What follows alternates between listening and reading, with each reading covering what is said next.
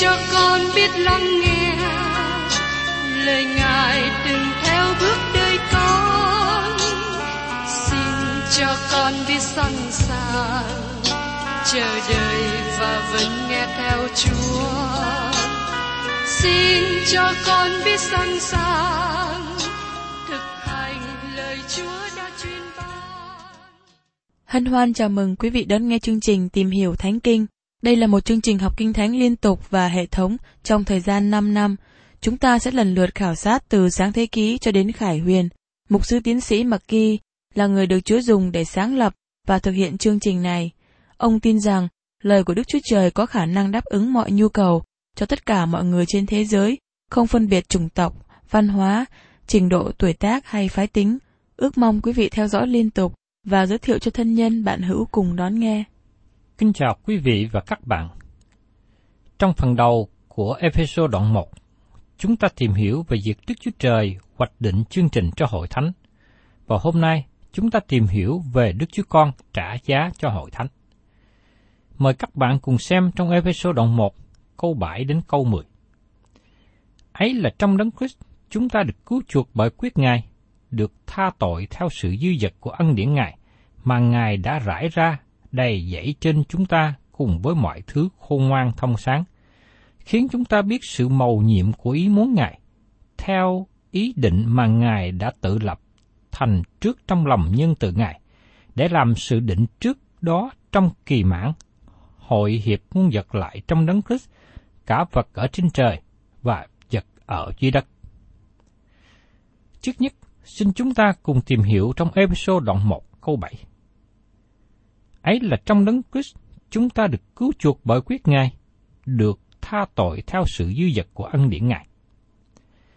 Trong cõi quá khứ đời đời, Đức Chúa Trời đã chọn chúng ta. Ngài định trước chúng ta, và Ngài làm cho chúng ta được tiếp nhận trong con yêu dấu. Giờ đây, chúng ta đi ra khỏi cõi đời đời vào trong thời gian mà chương trình của Đức Chúa Trời hoạch định được đặt trong tay của Đấng Christ. Ngài là đấng hành động xây dựng hội thánh. Theo dữ kiện lịch sử, Chúa Giêsu được sanh ra cách đây 2.000 năm về trước. Đức Chúa Trời trở thành con người và sống trên đất 33 năm. Ngài chết trên thập tự giá, được chôn, thân thể Ngài sống lại và thăng thiên về trời. Các sự kiện lịch sử này từ lời Đức Chúa Trời ban cho chúng ta. Trong khi Chúa Giêsu còn ở thế gian, Ngài cứu chuộc chúng ta bởi quyết Ngài. Đây là điều không được ưa chuộng ngày hôm nay. Hầu hết mọi người thích tôn giáo tốt đẹp, nó thu hút bản tánh yêu chuộng cái đẹp. Thập tự giá của Đấng Christ không thu hút cái đẹp của con người, nó cũng không thu hút sự kiêu ngạo của con người. Nhưng rất tiếc, có một số giáo hội thích bản tánh cũ của con người. Vì thế, họ không nhấn mạnh về quyết của Đấng Christ. Nó bị kể là sự đố kỵ. Nhiều năm trước đây, có một bà rất quý phái và giàu có. Bà đến gặp mục sư sau giờ giảng và nói rằng, Tôi không thích nghe giảng về quyết của Chúa Giêsu. Nó là sự đố kỵ với tôi. Nó đụng chạm đến sự đẹp đẽ của tôi. Mục sư trả lời với bà, Tôi đồng ý với bà. quyết là một sự đố kỵ, nhưng chỉ có một sự đố kỵ, đó là tội lỗi của bà và của tôi. Các bạn thân mến, tội lỗi là điều đố kỵ với quyết báo cứu rỗi của Chúa Giêsu. Có một mục sư khác được đội đến hội thánh lớn, sau giờ giảng luận buổi sáng, một cặp vợ chồng đến với mục sư và nói, Chúng tôi muốn mục sư biết rằng đừng có nhấn mạnh quá về quyết của Đấng Christ. Mục sư tiền nhiệm trước đây đã nói quá nhiều về vấn đề này. Mục sư quản nhiệm trả lời, Thật khó cho tôi nếu tôi không nhấn mạnh về quyết báo của Chúa Giêsu, bởi vì nhờ quyết đó mà tội nhân được sự cứu rỗi. Sau khi Đức Chúa Cha hoạch định chương trình, Đức Chúa Con đến thế gian để thực hiện chương trình liên hệ đến hội thánh. Toàn bộ nội dung này được Kinh Thánh của ước trình bày qua của lễ chuộc tội bởi con sinh tế. Nhưng việc này không cắt đi tội lỗi. Chỉ có Chúa Giêsu mới thực hiện được việc cắt đi tội lỗi. Trong thơ Hebrew đoạn 10, câu 6 đến câu 13 giải bài cho chúng ta biết như sau. Chúa chẳng nhận của lễ thiêu, cũng chẳng nhận của lễ chuộc tội. Tôi bèn nói, hỡi Đức Chúa Trời, từ nay tôi đến. Trong sách có chấp về tôi, tôi đến để làm theo ý muốn Chúa. Trước đã nói, Chúa chẳng muốn, chẳng nhậm những hy sinh, lễ vật, của lễ thiêu, của lễ chuộc tội. Đó là theo luật pháp dạy. Sao lại nói, đây này, tôi đến để làm theo ý muốn Chúa.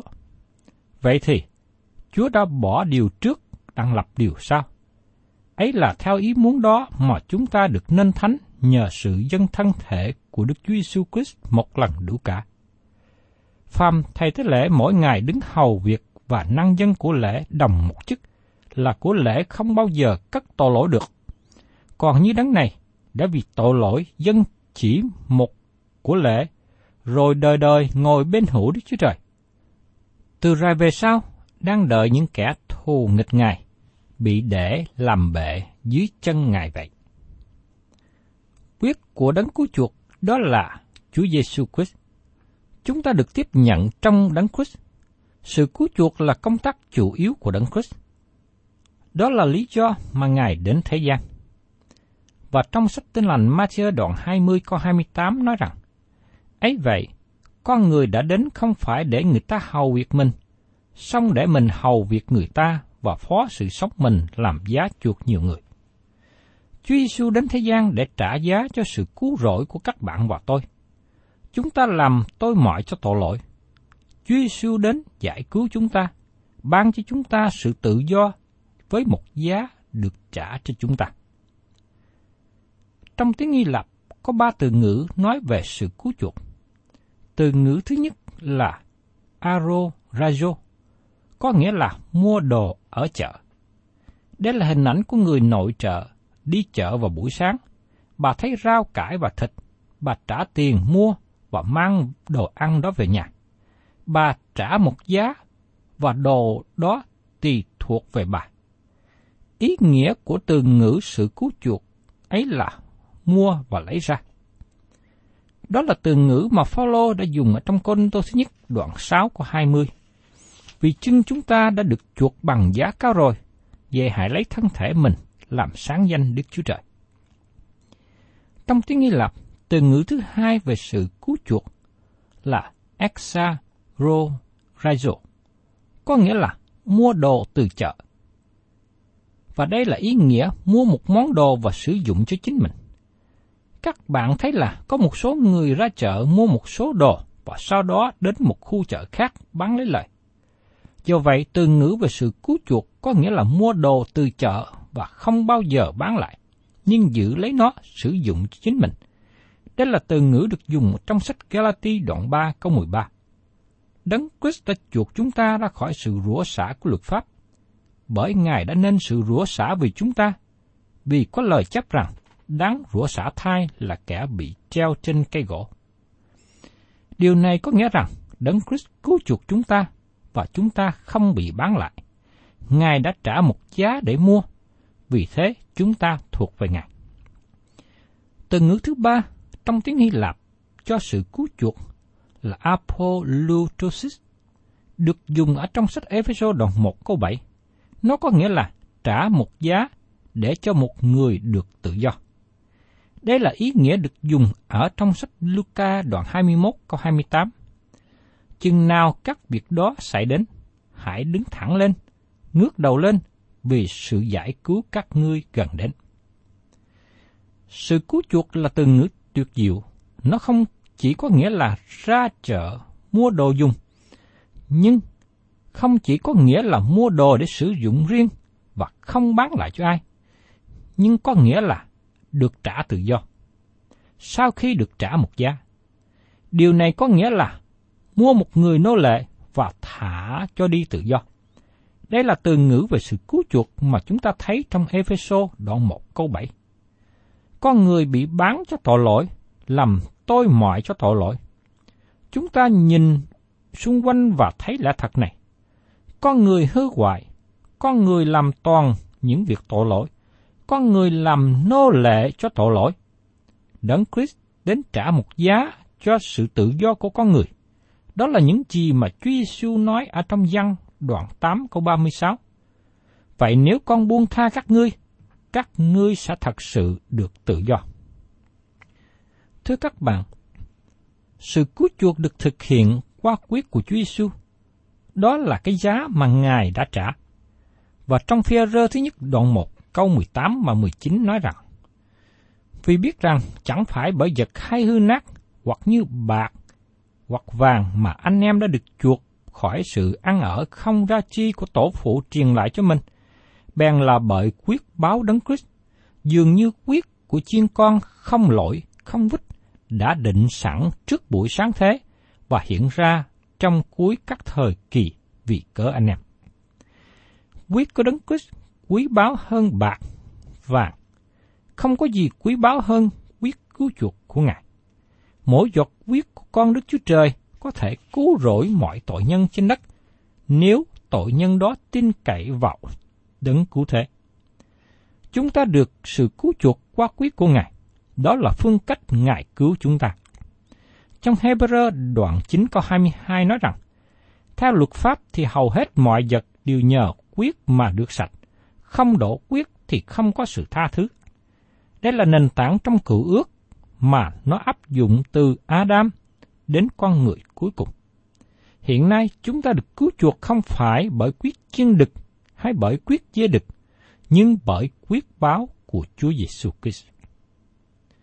Ephesos đoạn 1 câu 7 nói rằng, ấy là trong đấng Christ chúng ta được cứu chuộc bởi quyết Ngài, được sự tha tội theo sự dư dật của ân điển Ngài.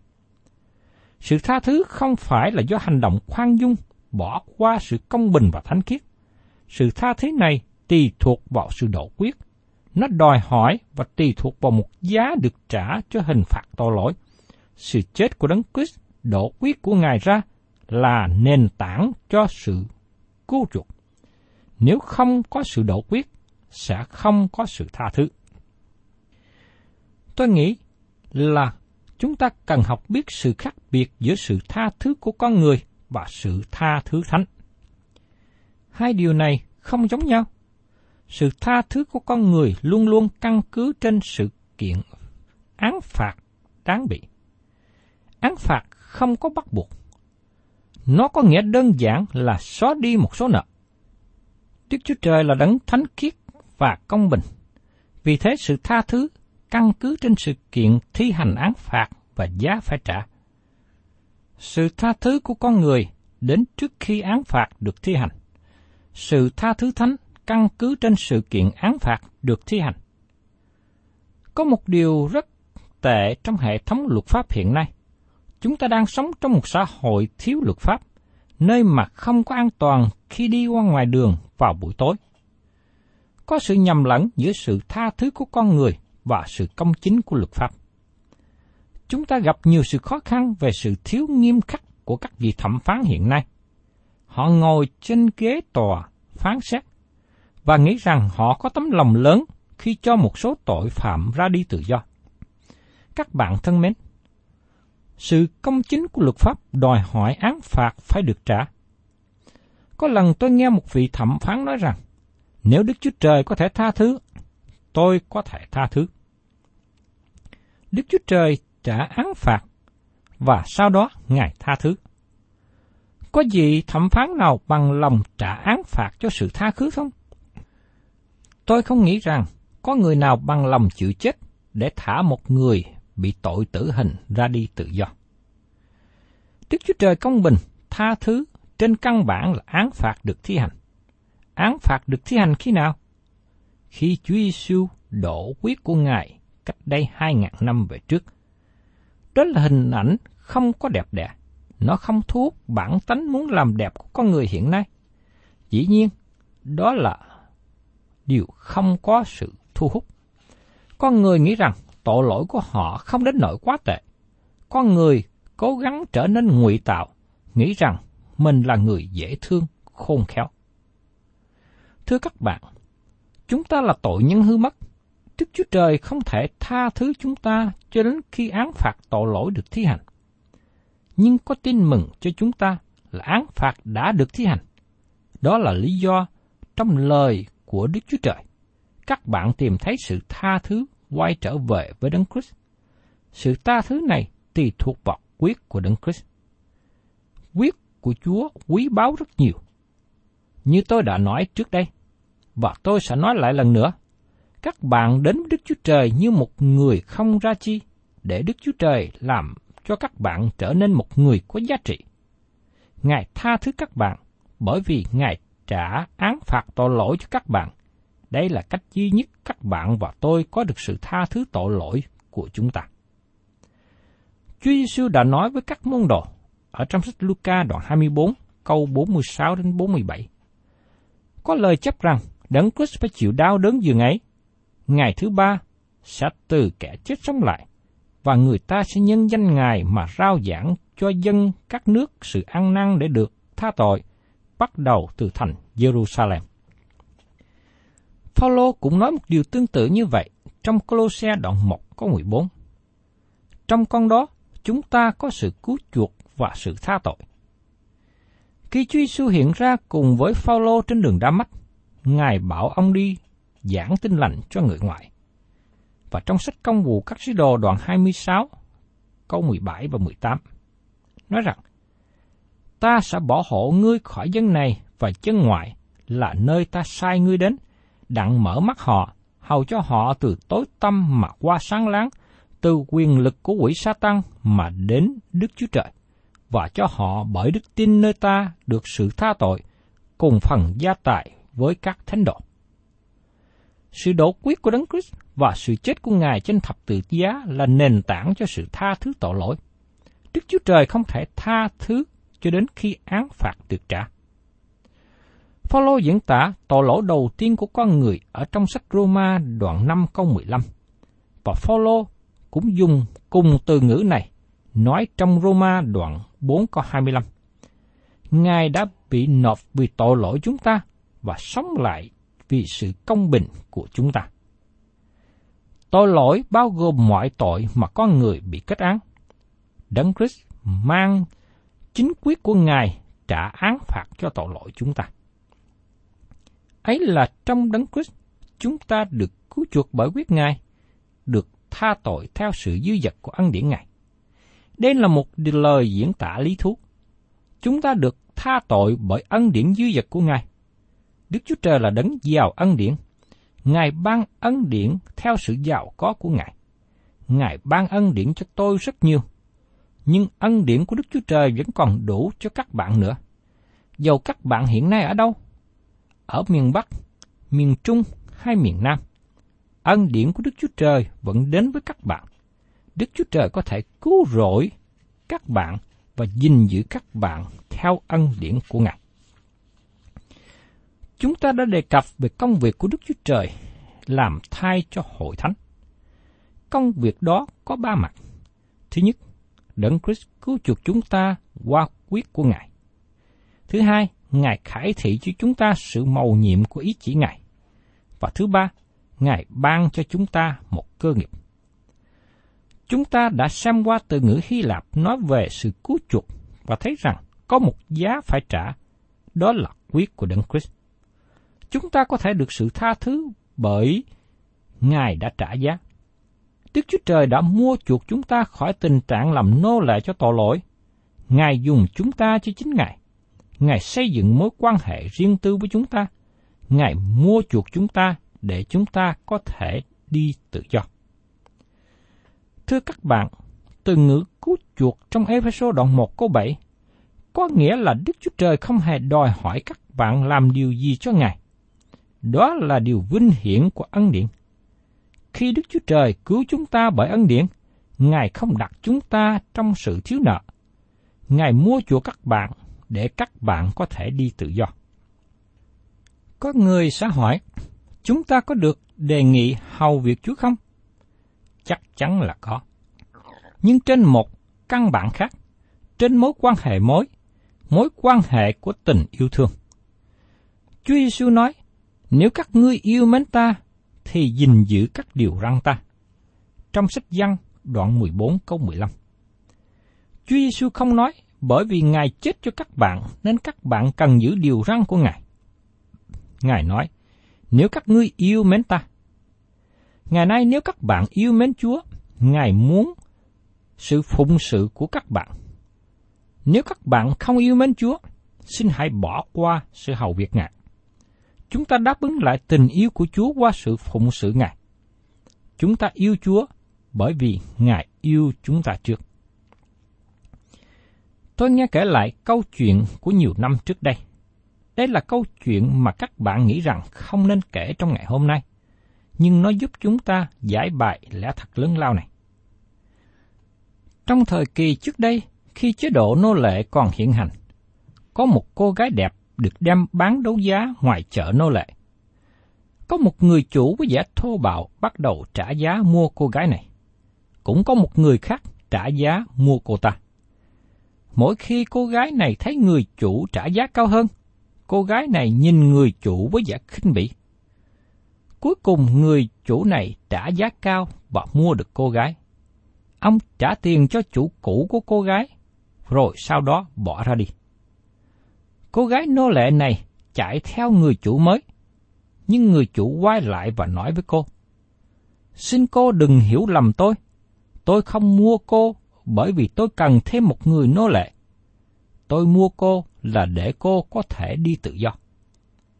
Lời nói này làm cho cô gái đứng sững và suy nghĩ một lúc. Sau đó, cô gái quỳ xuống chân của người chủ mới và nói, Tôi muốn phục vụ ông trọn đời. Thưa các bạn, qua câu chuyện này giải bài nền tảng mà Chúa Giêsu muốn chúng ta phụng sự Ngài. Ngài yêu các bạn, Ngài trả giá cho các bạn, Ngài đổ chính quyết của Ngài để cho các bạn được sự tha thứ. Giờ đây là phần của các bạn. Nếu các bạn muốn đến cùng Ngài và tiếp nhận Ngài là Chúa cứu thế của các bạn. Nếu có người nào nói rằng tôi không yêu mến Chúa. Những ai nói thế, Chúa không kêu gọi người ấy phụng sự Ngài. Nhưng nếu các bạn yêu mến Ngài, Ngài muốn các bạn phục vụ Ngài. Xin đừng quên rằng, sự cứu chuộc và sự tha thứ được thực hiện theo sự giàu có của ân điển Ngài. Giờ đây chúng ta đến công việc thứ nhì của Đức Chúa Con làm thế cho hội thánh. Đấng Christ khải thị sự mầu nhiệm của ý chỉ Ngài trong Ephesos đoạn 1, câu 8 đến câu 10. Mà Ngài đã rải ra đầy dẫy trên chúng ta cùng với mọi thứ khôn ngoan thông sáng, khiến chúng ta biết sự mầu nhiệm của ý muốn Ngài, theo ý định mà Ngài đã tự lập thành trước trong lòng nhân từ Ngài, để làm sự định trước trong kỳ mãn, hội hiệp muôn vật lại trong đấng Christ, cả vật ở trên trời và vật ở dưới đất. Sự mầu nhiệm trong Kinh Thánh là gì? Nó không phải là những người làm việc bí mật. Nó cũng không phải là những người phạm pháp rồi lẫn trốn bí mật. Sự mầu nhiệm trong Kinh Thánh có nghĩa là Đức Chúa Trời khải thị về một điều mà trước đây chưa tỏ ra. Có hai điều liên hệ đến sự mầu nhiệm trong Kinh Thánh Tăng ước. Thứ nhất, nó không được khám phá bởi những phương tiện của con người, vì nó luôn luôn là sự khải thị từ Đức Chúa Trời. Thứ hai, nó được khải thị vào một thời điểm đặc biệt. Bây giờ không còn che đậy, nó bày tỏ đủ chi tiết sự kiện để có thể biết được. Trong lời Chúa dẫn kinh thánh của Scottfield liệt kê 11 sự màu nhiệm trong kinh thánh tăng ước. Thứ nhất, sự màu nhiệm về nước thiên đàng trong Matthew đoạn 13, câu 3 đến 50. Thứ hai, sự mầu nhiệm về sự mù lòa của dân Israel trong thời kỳ này. Trong sách Roma đoạn 11, câu 12. Thứ ba, sự mầu nhiệm về sự biến đổi của các thánh đồ trong thời đại cuối cùng. Trong Côn Tô thứ nhất đoạn 15, câu 51 đến 52, và trong Thessalonica thứ nhất, đoạn 4, câu 13 đến 17. Thứ tư, sự mầu nhiệm về hội thánh trong thời kỳ tấn ước với sự kết hợp của cả người Do Thái và người ngoại, như được chép ở trong sách Epheso đoạn 3 câu 1 câu 12, trong Roma đoạn 16 câu 25, trong Epheso đoạn 6 câu 9 và trong Colosse đoạn 4 câu 3. Thứ năm, sự mầu nhiệm và hội thánh như là cô dâu của Đấng Christ ở trong sách Epheso đoạn 5 câu 22 đến 32. Thứ sáu, sự mầu nhiệm bởi sự sống lại của Đấng Christ trong Galati đoạn 2 có 20, trong Colosse đoạn 1 có 26 và 27. Thứ bảy, sự mầu nhiệm về Đức Chúa Trời ở trong Đấng Christ. Thí dụ, Đấng Christ trở thành con người để bày tỏ Đức Chúa Trời. Trong Côn Tô thứ nhất, đoạn 2 câu 7, và trong Colosse đoạn 2, câu 2 đến câu 9. Thứ tám, sự mầu nhiệm về tiến trình con người được phục hồi trở nên giống như Đức Chúa Trời. Trong Ti-mô-thê thứ nhất đoạn 3 câu 16. Thứ chín, sự mầu nhiệm và tội lỗi. Trong Tê-sa-lô-ni-ca thứ nhì đoạn 2 câu 7 đối chiếu với Matthew đoạn 13 câu 33. Thứ 10, sự mầu nhiệm về bãi ngôi sao trong sách Khải Quyền đoạn 1 câu 20. Và thứ 11, sự mầu nhiệm về Babylon trong sách Khải Quyền đoạn 17 câu 5 và câu 7. Thưa các bạn, với những điều được liệt kê như trên, các bạn có biết rằng Đức Chúa Trời chưa nói với chúng ta hết mọi sự không? Còn rất nhiều điều Ngài chưa nói với chúng ta. Còn rất nhiều câu hỏi mà chính tôi muốn hỏi Đức Chúa Trời. Có nhiều người hỏi chúng tôi nhiều câu hỏi. Chúng tôi cố gắng trả lời những gì mình biết. Nhưng tôi cũng có nhiều câu hỏi mà không biết hỏi ai ở trên đất này để biết câu trả lời. Vào một ngày sẽ đến, Đức Chúa Trời sẽ khải thị những điều đó cho chúng ta. Các bạn thân mến, tôi xin tạm ngưng chương trình tìm hiểu Thánh Kinh hôm nay tại đây và hẹn tái ngộ cùng quý vị trong chương trình kỳ sau. Chúng ta sẽ tiếp tục tìm hiểu thư Ephesos.